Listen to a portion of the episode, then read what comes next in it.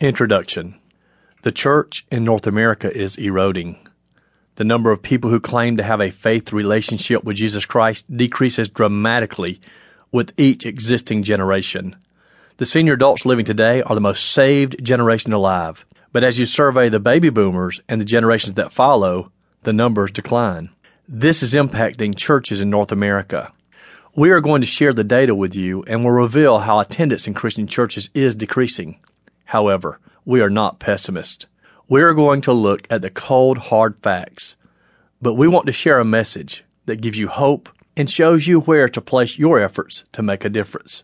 Allow us to give you a little background and a quick preview of what you will discover in this book. Here are a few things that we believe that will give you context, help you know our hearts as authors. 1.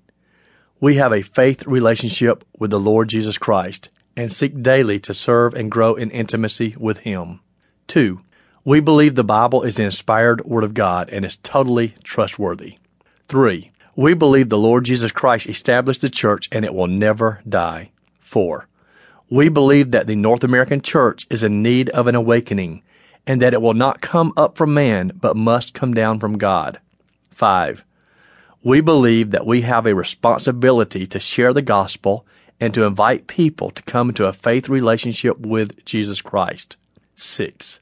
We believe we are to serve and invest in local churches to encourage them to be healthy and thriving in ministering to their congregations and reaching out to their communities. Certainly, that's not all that we believe, but we wanted you to have context for who we are and what our convictions are. We believe in evangelism and are convinced that we must do all that we can to reach the next generation. We want you to hear that. But this is not a book about reaching the next generation. It is actually more of a book about reaching the generation that is yet to be born.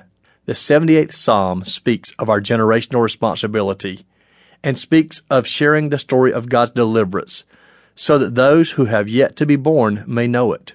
We believe that if we are not effective at keeping the young people we have in our churches right now connected and growing, there will not be anyone to reach the future generations in North America.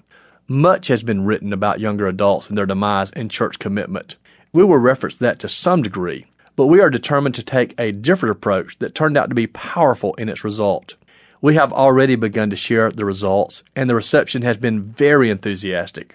Instead of asking why young adults are leaving the church, we surveyed those who grew up in church, are still serving faithfully in the church, and studied why they stay. We surveyed young adults ages 26 through 39. The only other criterion was that they grew up going to church. It was a national survey, and the results were revealing. You will learn as a pastor, parent, or church leader specific actions that you can take to make a definitive difference in whether or not the 15 year olds attending your church now are still attending and serving when they turn 30. Is that not what is supposed to be happening?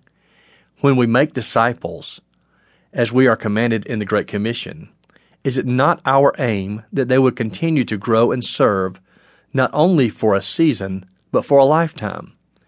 We discovered 15 major issues that you need to know about, 14 of which can be addressed directly by your congregation to enhance the discipleship of younger members. You're going to be encouraged and challenged, and you will find tangible actions that you can take please get this into the hands of as many parents as possible.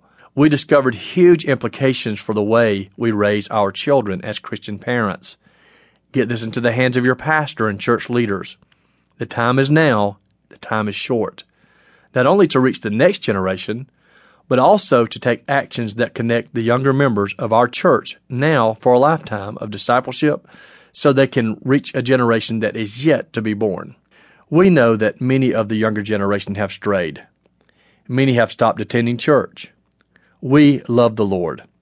We love the church. We love children, students, and young adults. Join us on this journey as we learn something perhaps more important for those who have not left the church, why they stay.